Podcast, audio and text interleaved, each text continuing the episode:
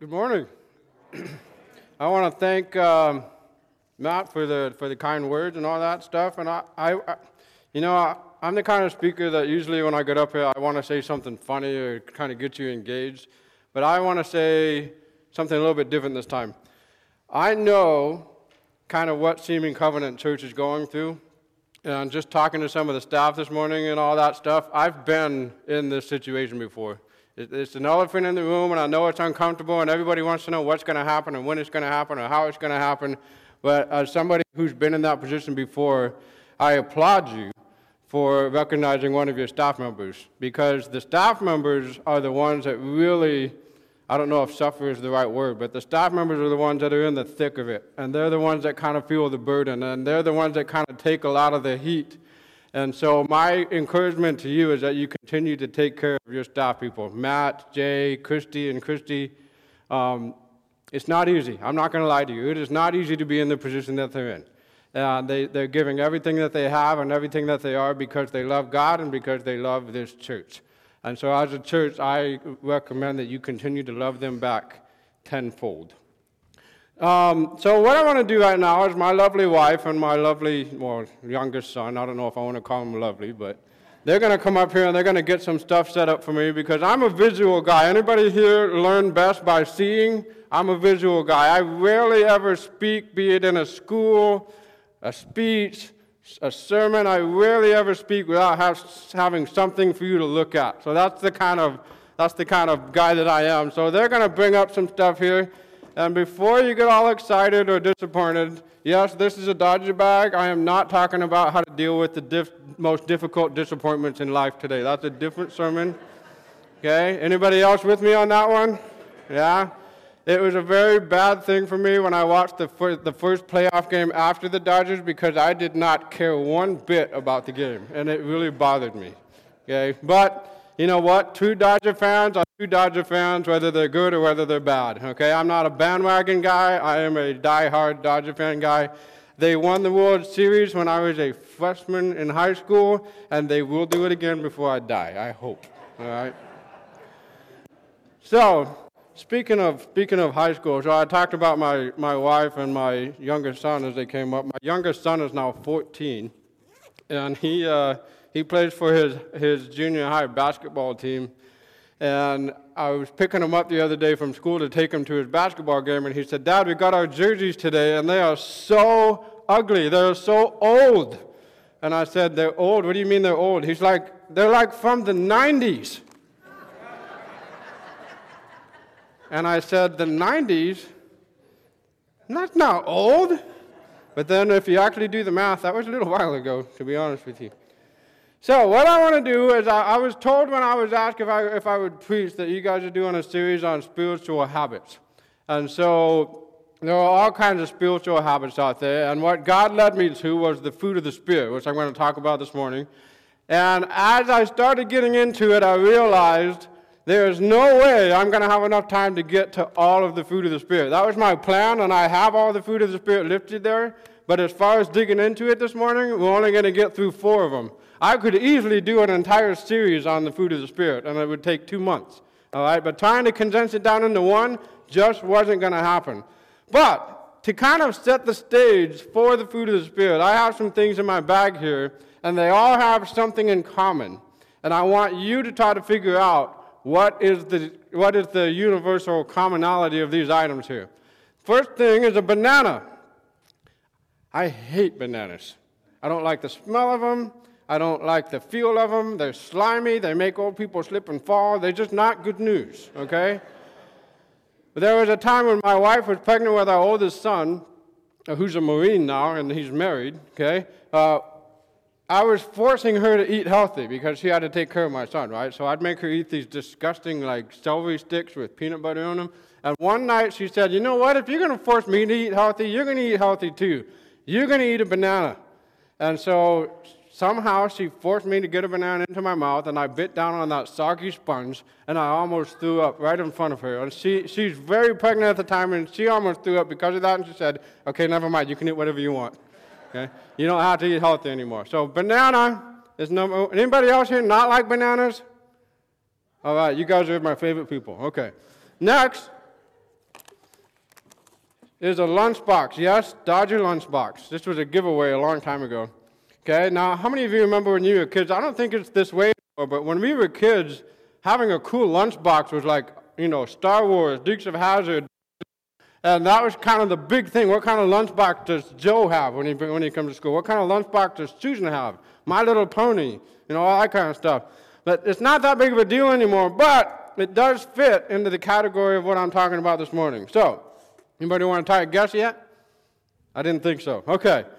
Next is a bag of cleaning wipes. Okay? Are any of you out there clean freaks? You just like your house to be clean? No? All right, I'll be my own guy there. I am, okay? My family knows that when I'm home and I'm off for three days, the house is going to be clean before I leave. It is almost never clean when I get back, but it will be clean before I leave. I'm just kidding. You guys do your, you guys do your part. But cleaning wipes, and these things are awesome because you take them out, you wipe it down, you throw it away. You don't have to worry about spray bottles or, or wasting paper towels or anything like that. So there's cleaning wipes. And last but not least, how many of you like Mary Poppins? Okay? Not going to lie to you, I am not a Mary Poppins kind of a guy. Okay? I am a Remember the Titans kind of a guy. All right? So just bear in mind that Remember the Titans is inside of there. All right? So those are my, that is my kind of movie. I will watch those, you know, Mary Poppins type movies, just not my first preference. Okay? So, those are my four items here. Does anybody want to take a wild guess as to what the universal, what's, what's common in all of these things? What? Okay. Got to open them? All right. What else? I'm just going make it easy for you, okay? I don't want to put you in a tough spot. Every single one of these items here has an exterior of some kind. But what's most important is what's on the inside, right? The banana peel doesn't do much other than cause problems. Okay, but what's inside is what's important. That's what you're going after. Lunchbox, you can have whatever you want out here, but you know what we actually have in here? We don't have food. This is our first aid kit in our garage. Okay? It's what's inside that's most important. Okay? Cleaning white bag. As soon as I'm done with this, do I keep the do I keep this? You throw it away. It's the stuff that's inside that's most important. Mary Poppins, you can put the cover on there, but this is what I care about, is what's in here. Okay? Remember the Titans. That is my that is my cup of tea. So for all of these things, it's what's inside that counts. And when we're talking about the fruit of the Spirit, it's what's inside of you that counts. You can act and do things on the outside, but you're not fooling God and you're not fooling yourself if you're not right on the inside. And that's what the fruit of the Spirit is about. So we're going to dig into it a little bit here. In the book of John, Jesus talks about the vine and the branches, and he says, in, in, in, in a summary, he says, I am the vine and you are the branches, and he who remains in me will bear much fruit. All right, now we don't have to have a tree here for me to cut off. A, if we had an orange tree and I cut off the branch of the orange tree and threw it on the ground, all of us in here understand that that branch on the ground is no longer going to produce oranges, right? If it did, that would be weird. But have you any of you have fruit trees in your backyard, or, and they just don't stop, right? They just all year long. You hear them falling on the ground. I remember we lived somewhere one time, and I hated nectarines for the rest of my life because I remember I still have that smell of rotting nectarines in my nose. Okay, but in order for a fruit to be, to be born, it has to remain a part of the central figure, the tree or the vine. So, in, in all this fruit of the Spirit that we're about to talk about right now, none of it is going to matter if you're not connected to Jesus. All right? That's the basis of the fruit of the Spirit. Now, what I would like to do is, I, I, as I said, I'm not going to get through all of the fruit of the Spirit today. I'm going to get through four. And I got to tell you something. I've heard other pastors say this before, and it has never been more true of me than right now. I've heard pastors say, you know what? It's it's weird when you're getting ready to preach about something and the things that you're preaching on, God throws in your face sometime in the week or two before that. Every single fruit that I'm about to talk about this morning hit me with in some way in the past two weeks. Now, I'm not going to be able to talk about all of them for lack of time, but I'm just telling you, when you start focusing on this and you start asking God for help and you start wanting to get better, just be prepared. God knows what He's doing, and He's going to put those situations in front of you. So we have fruit of the Spirit. Fruit is good for you. All right, and on the back of your bulletin, as he said, there's some fill in the blank sections if you want uh, to, to go along with that. But before we get to that, let's go ahead and look at the actual passage of the fruit of the Spirit from Galatians. But the fruit of the Spirit is love, joy, peace, forbearance, or some of your Bibles will say patience, kindness, goodness, faithfulness, gentleness, and self control. Against such things, there is no law. Now, if you are a person and you think you perfectly exhibit every single one of those fruit, raise your hand. Nobody, right? Not myself, not anybody in this room. And what I love about this is because when we talk about the Bible being alive today and always relevant, this is the kind of stuff that I'm talking about right here. None of us are ever going to be perfect in this aspect, but we can always work towards being better. So let's go ahead and start diving into the fruit of the Spirit. I realize this is a little bit small up there, but you can read it on the back of your bulletin, and I'm gonna I'm going to give you the answers as well verbally. So love is the first fruit of the Spirit. Love, and I'm going to go ahead and give you the answers right now. Love isn't just a feeling, love is an action. Now, there's a difference there, right? Because there's the butterfly in your stomach, I have a crush on you type love. That's one type of love, right?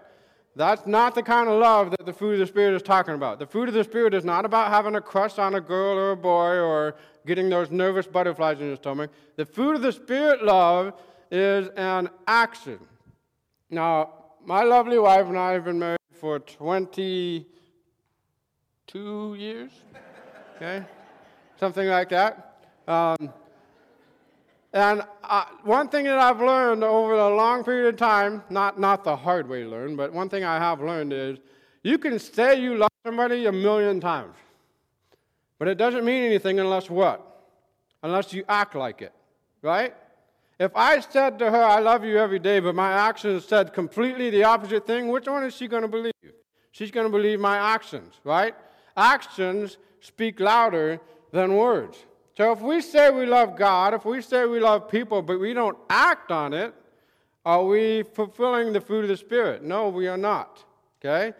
Now, Christianity is about relationships. I, I don't put the verse up here because there's so many of them anytime you are reading the Bible and you come across something where Matthew, Mark, and Luke all talk about it almost word for word, what does that tell you? That tells you that that's something pretty important. It got put in there three different times, and sometimes all the way into John, it gets put in there too. Anytime you see the same thing in all three or four of them, pay close attention because you know that's something important. And in Matthew, Mark, and Luke, Jesus says this What is the greatest commandment? The greatest commandment is to love the Lord with all your heart, soul, mind, and strength. And the second is to love your neighbor as yourself. Christianity is about your relationship with God, and Christianity is about your relationship with others. And if we don't act on that love, and whatever that means to you, if we don't act on it, we did it this morning when we, when we recognized Christy and we gave her a nice dinner out and we, and we thanked her for her service. That is an act of love. Any of you out there that have season tickets to the Clippers, okay? Offer them to Matt. Offer them to somebody who's a teacher in the preschool, okay? Just send somebody a gift card and send them out to have a good time with their wife or their husband or whatever the case may be. Act on your love because if we don't act on it, the word love doesn't mean anything. So that's love right there. Second one, so we've got love, the next one is joy. Joy is not just a feeling, it's an attitude. Okay, there's a difference there, right? You can have a feeling of joy, oh, it's Christmas morning, I'm joyful. And then you can have an attitude of joy. All right, now I've told you before that uh, my family is a very big baseball family. All four of my sons have played baseball at some point. My third one sitting over there is actually a starting pitcher on the Royal JV baseball team right now. Uh, we are die-hard baseball fans, and, and I've coached a lot of teams over the years. And the, last year, I coached two different teams. We call ourselves the Simi Strike. And I decided in that year I wasn't just going to teach baseball; I was going to teach life. And uh, I had 27 families with kids on two different teams that I was coaching, and every week we had a word of the week commitment, integrity, all that kind of stuff. And I took that, I, I kind of made that team my, my ministry. They didn't realize it, but they were getting fed Bible stuff from a baseball coach. No idea it was coming from the Bible. All right? But one of the things I talked about was this thing right here called attitude. All right? Now, Joey, my youngest one, this morning, he said, Hey, do I get to do anything in your sermon today? And I said, Not really. And he said, Why? I, so he likes to be a part of it. So, Joey, I'm going to let you participate right now, okay? In my, on my baseball team, we have, we have a phrase that says there are only two things on the baseball field that you can control. I hope Joey remembers this because otherwise I'm going to look really bad, okay? There are only two things that you have control over on the baseball field. What are they, Joey? Attitude and effort. The only two things you have control over on a baseball field. You have no control over what pitch the guy's going to throw to you. You have no control over what the umpire is going to say. You have no control over where the coach is going to put you to play. You have no control if the coach is going to have you steal or not. The only two things you have control over are your attitude and your effort. And I told, the, I told my team this because not only does it apply on the baseball field, how many of you would argue it applies everywhere in your life? When you're at work, when you're with your family, when you're on vacation, when you're at church, when you're going through tough times. The only thing you really have control over is what? Your attitude and your effort. And that is what this thing of joy is talking about. Joy is talking about your attitude. The other thing I would tell my baseball team is this and uh, again, these are a bunch of guys, so I talk about men. I'm not trying to like ignore women, but I'm talking about men. The true character of a man, I would tell them, the true character of a man is revealed when you strike out, not when you hit a home run. You understand that? The true measure of a man comes out when things are not going your way. The way you act, the way you behave, the way you carry yourself when things are not going your way carries more weight than how you act when things are going your way.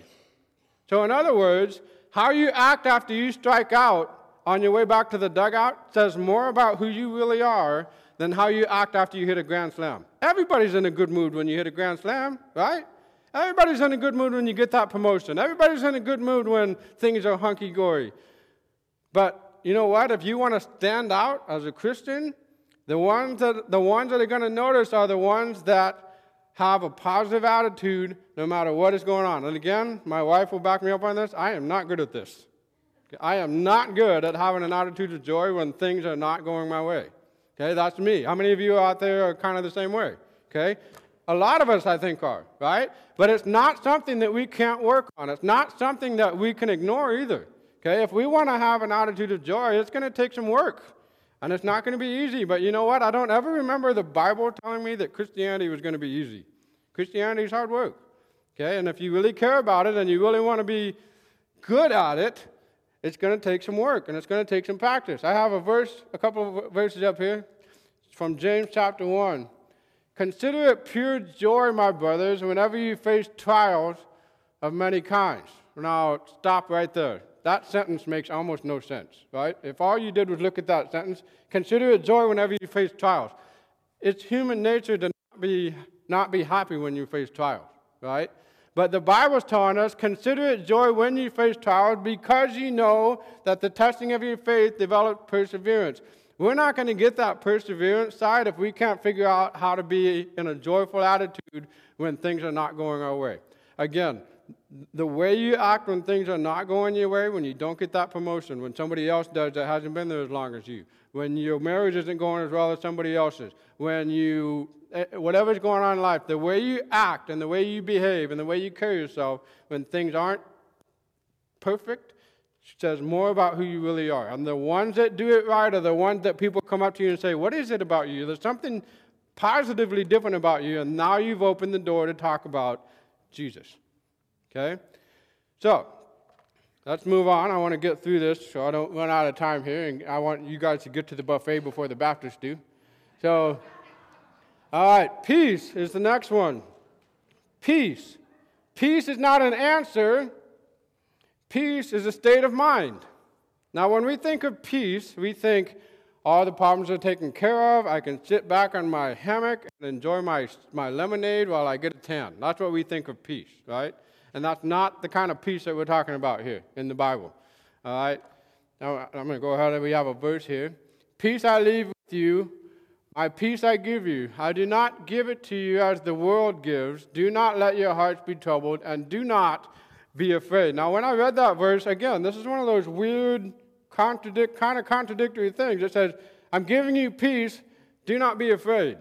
Right? And the kind of peace we think about is everything's good. Why would I be afraid? Uh, I'm at peace with the world. Everything's good. Why would I be afraid? But that's not what this is saying. The peace I give you is the peace of knowing that I'm in control, and you just need to relax and realize that I'm the one who's in control and you're not. How many of you have a hard time letting somebody else be in control of something that you care about? Anybody?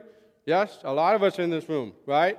And you know what? That is even so with God. A lot of us have trouble letting go and saying, okay, God, you do it the way you want to do it. I'm going to sit here and I'm going to be at peace with it. it. That's not easy to do, is it? It's almost anti human to, to, to do that. It's something we have to work on, and it's something we have to train ourselves for. We have another verse here Trust in the Lord with all your heart, and lean not on your own understanding. In all your ways, submit to him, and he will make your path straight. Now, does that say anything about get down and get dirty, get moving, get your work done, dig, claw? It doesn't say anything of that, does it? All it says is trust in the Lord, and he will make your path straight. Doesn't tell you you have to do anything other than trust. Okay? Be at peace in knowing that God is in control.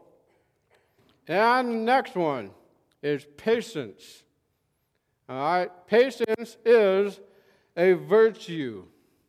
Now, I actually looked up the definition of virtue because I wanted to make sure I hit this right. That, you know, this is a very popular phrase.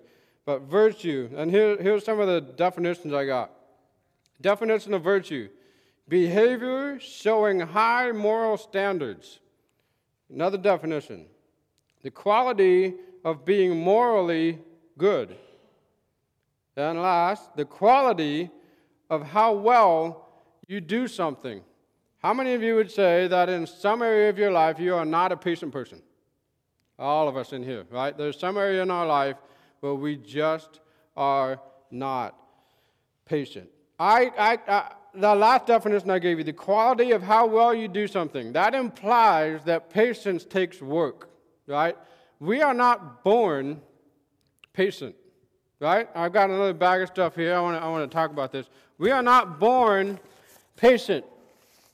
How many of you, when you were a baby, not that you can remember this, but how many of you, when you were a baby, woke up one day and you were just starving to death and, and all you did was sit there and cry? Anybody? Okay? I love those Snickers commercials that say, You're not you when you're hungry. Okay? Because when you're hungry, you're impatient. When, when a baby is hungry or wet or tired or whatever, what do they do? They cry. When an adult is hungry, or not, hopefully not well, but uh, when an adult is hungry or tired or worn out or whatever, what do we do? We cry. We do just do it in an adult way, right? Because we're impatient. When we're hungry, we need it and we want it right now and right away. All right? So we are born impatient. So that's one thing we have to work on. But as a society, I'm t- telling you right now, and I'm going to explain this. As a, as a society, we stink at being patient. Right? I mean, I'm going to give you some examples here of how impatient we as a society are. How many of you can remember, and this is before my time, this is before the 90s, Joey, okay? uh, when you used to go to the gas station, and it was actually called the service station, you'd pull up to the gas tank, and these guys would come running out and they'd clean your car and they'd fill up your gas tank and have a nice little conversation with you, and then you kind of drove away. Okay? That was a service station. Now, you're lucky if you got two people working at the gas station when you show up, right? So I have here just a picture of the Chevron gas sign, okay? Because what happens now? You drive up, Sometimes you don't even have to get out of your car. If you have kids like me, you make them do it, okay? But all they do is take your car out, put it in, put the gas in, you're in your car, you go away. We don't have, we don't have time to sit around and, and have our car serviced and have a conversation with these nice guys who are cleaning our windows while we're getting gas. Wouldn't it be nice if, you, if our windows were cleaned every time we went and got gas? That would be nice, wouldn't it? But we're too impatient. We, we, we don't have time for it anymore. All right? Next, I, I can't find it now, but I had, a, I had a fast food bag. I had a McDonald's bag right here, okay? And you know what? How many of you like fast food? Okay? Why was fast food invented? Anybody know? Because we wanted food fast. We didn't want to have to go sit down in the Outback Steakhouse and have an appetizer and wait for our soup to come out, have some bread, order our food, get up. We didn't want to, we, we started wanting it faster. So McDonald's came on, and Carl's Jr., and Jack in the Box, and Taco Bell, and Arby's, and oh my goodness, how many of these places are there out there? But you know what's happened now? What's happened now? Now you can take your phone out and you can right now go, I'm going to go uh, from church, I'm going to go over to Subway, and this is the sandwich I want, and this is what I want on it, and this boom, boom, boom. I can pay for it, and then I can drive over there. It's going to be sitting there. I just pick it up and walk out. Okay? Fast food isn't even fast enough anymore. Right? And not only that, I didn't realize this. I'm, I'm kind of late on the new technology stuff every time something comes out. Like when video games come out, I tend to get the system like 10 years later.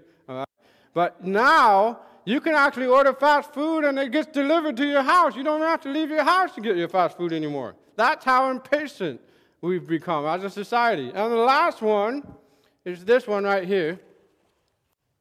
Anybody want to guess what's in there? This is a camera, an old camera. Okay, now how many of you remember way back when, when these are the kind of cameras we had to use? Okay? Uh, you have to open it and put the film in there and click it and, and roll it. And then, you know, I, I heard somebody last week talking about cameras. You know what he said? The first picture that was ever taken and developed, you know, the guy that had the picture taken of him, what he had to do? He had to sit still, sit still for eight hours in order for the picture to kind of get grasped or whatever it was. Okay? And then the whole development process after that, a whole other thing. But the whole, the whole click, that click was eight hours. And eventually they got it down to 15 minutes. Can you imagine if we had to stop and sit still for 15 minutes to take a selfie? okay, 15 minutes. And then this thing came along, right? Oh my goodness, now we can actually click and take a picture right now. The problem was you can't see the picture you just took, right? You don't get to see it until it gets developed, and a month or two later, you look at it and go, What is that? I don't even remember taking that picture. Okay? Okay? And then, what did they get it down to? They got it down to one hour, right? You take all your pictures, you put it in, you take your film out, you put it in this little plastic tube, you drive it across town to the drugstore, you drop it off, and an hour later, you could go back and pick up your treasure, right? What do we do now? What do we do now? Anybody know? We all have cameras right here, and it's just, it's boom, boom, boom, bouncing signals off satellites, and it's instantaneous. We are not as patient as we used to be. It's not easy, right? It is not easy for us to be patient. What are some of the things we get impatient with? We get impatient with our kids. We get impatient with our spouse. We get impatient with our parents. We get impatient with our coworkers, our bosses, our friends, uh, people who are people who are driving in front of us, people who are taking too long to pay at the checkout counter. We get impatient with everything. And the other thing we all get impatient with, and again, I'm guilty of this too, is patient and waiting for God's plan to roll out. All right, and again, what, what Simi Covenant is going through right now, I know what it's like to have a search process and all the ups and downs involved with that. God is going to require us to be patient, and it's not going to be easy. All right? Uh, Uh, there's a movie, I have a list of, of my favorite movies of all time. Remember, The Titans is in the top five, Mary Poppins is not, okay? But. Remember the Titans in the top five? Another one that's in the top five for me is a movie called Evan Almighty. Anybody seen Evan Almighty? Evan Almighty is basically a contemporary day story about Noah, Noah who built the ark. It's a, in my opinion, it's a perfect picture of what it would look like if Noah happened today. What Noah would go through, what he would, how he would feel, what his family had to deal with. the, how God operates when He wants you to do something, Evan Almighty is a really good uh, picture of how that happens. All right? And Noah is played by Steve Carell, who's the guy in the office, really funny guy, does a really good job playing this. Uh, so next time you have a family movie night, I suggest watch Evan Almighty. It's a really good biblical, contemporary Noah story. But there's one scene in there that really struck me, and I watched it again last night before I went to bed because I wanted to make sure I got it right. Noah's family in the movie, they kind of, the wife kind of gets kind of scared because he's going kind of kind of loco and people are starting to make fun of him and stuff. So she takes her kids and they go off. I don't know if they're going to visit her family or whatever. And she stops with the kids at a, at a restaurant somewhere. And Morgan Freeman is the guy who plays God in this movie. Okay, Morgan Freeman plays God. And Morgan Freeman happens to be the waiter at the restaurant right? And she has no idea that she's talking to God, right? But God knows exactly who Noah is, and he knows the whole situation, but he's getting her to tell him what she's going through. And he said something that really struck with what I'm talking about this morning, with patience being a virtue. And that is what he, this is what he said. Let me ask you a question. If somebody asks God for patience, do you think that he gives them patience, or does he put them in situations where they have to be patient? If somebody asks for courage, do you think he just zaps them and now they're courageous? Or does he put them in situations where they have to be courageous? See, we don't understand that's the way that God is. God does not just, I want to be patient, boom, you're patient. Okay? It's not like, like curing leprosy. All right? If, if we say, God, make me a patient person, God, make me a joyful person, God, make me a loving person, He's not just going to happen, but uh, he's going to start putting those situations in front of you that force you to think about what you're doing and to do it the way that he wants you to. And that is what being patient is all about. So, those are the only four fruit of the Spirit I'm going to talk about today. I'm going to give you the rest of the fill in the blank just so you have it, okay, if you want to do your own Bible study later on. But I do want to say this before I get to the rest of that.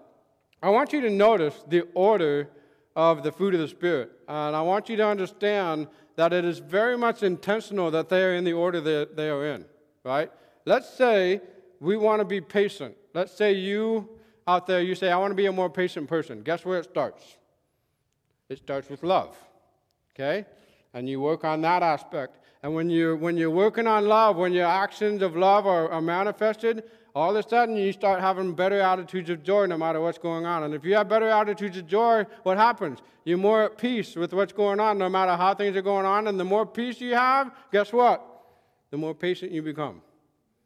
Okay? All the way down this chain. And again, I'm not going to spend the whole time talking about all this, um, but it all starts with love. Let me give you, go ahead and give you the rest of the fruit of the Spirit just so you have it. And, uh, we'll go from there. So, kindness isn't just, oh, kindness begins with compassion and leads to action. Okay, now remember everything I said before. You can do nice works for people, but if you don't genuinely care about them, what's on the inside is what really matters. It doesn't matter. You're not fooling anybody. Starts with compassion and then leads to action. All right? Goodness involves being good and doing good. Goodness involves following the rules, living the way God wanted you to, and doing good. Doing good works for others. If you're only doing good works for others out of obligation or because your parents told you to, that's not the fruit of the Spirit. That's not what goodness is about. Faithfulness involves being responsible to God and dependable to people. You want to be faithful to God? You want to be faithful to people. You want to be responsible to God, and you want people to be able to, to depend on you as Christ followers. Okay? If there's one area of our life where we cannot fail, if we want to reach people for Christ, is being non dependable to non believers. We have to be dependable to them. Gentleness is not weakness. Okay? A lot of people think gentleness is not weakness, but I tell you what, those of us that feel like we're macho, macho men, it takes a strong guy to be gentle, doesn't it? Okay? It's something you got to work on. It's, it's something, it, we, we sometimes think of it as a weakness, but as far as the Bible's talking about, gentleness is not weakness. Gentleness is hard. It's something you got to work on, and it's something that requires a different kind of strength. And self control is not something that you can get by yourself. God does not intend for us to go through our Christian life alone, right? We have Him, but we also have each other. Love God and love others. If you're struggling with anything, addiction, alcohol, drugs, pornography, uh, marriage problems, whatever it is that, that, that you have a self control issue with, you're not going to get there by yourself. Okay? Christianity is about relationships, it's about God and it's about people. God does not expect you to get through anything on your own, nor does He expect you to allow anybody else to go through anything on their own. So, remember, all this fruit of the Spirit, maybe we'll talk about these other ones another time, but those first four right there, those are, those are my heavy hitters. And so I want you to just think this week about those four fruit of the Spirit and find some aspect of your life where you are now this week intentionally going to try to manifest that Spirit. Is it love? Is it joy? Is it peace? Is it patience? And don't just say, I'm going to try to be a patient person. That's not how it works, okay? Think of a specific situation, something you can do, something that you know is going to come up, and how you're going to react to it. And remember, everything with the fruit of the Spirit starts with love. Will you pray with me? Dear God, we thank you for who you are and for uh, how awesome you are, and we just thank you for giving us the chance to be together this morning. And as we look at spiritual habits, um, nobody ever said that following you is going to be an easy thing. Following you is going to take some work, and it's going to take us stepping out of our comfort zone and having to deal with stuff and think about how we're acting and how we're how we're digesting things that are going on in our life. Lord, help us to be people of love. Help us not just to say that we love you and that we love others, but help us to put that into action. Help us to be people of joy who have a positive attitude no matter what is going on, especially when things are not going our way. Help us to have the peace of mind that know, of knowing that you're in control and that we have to learn how to let go and just know that you know what you're doing and help us to be okay with that and patience. We are impatient people. There are so many things in our life that we want done now and we want done fast, and that includes your will for our life. Help us, Lord, to be patient and to understand that you are, you are, you are molding us. You are going to put us in situations where we have to be patient. When we find in ourselves in those situations, help us to think about how you want us to, to react, how you want us to be, and help us to be good, solid ambassadors for you for all that you, all the people you put us into contact with in this world. We ask this in your name. Amen.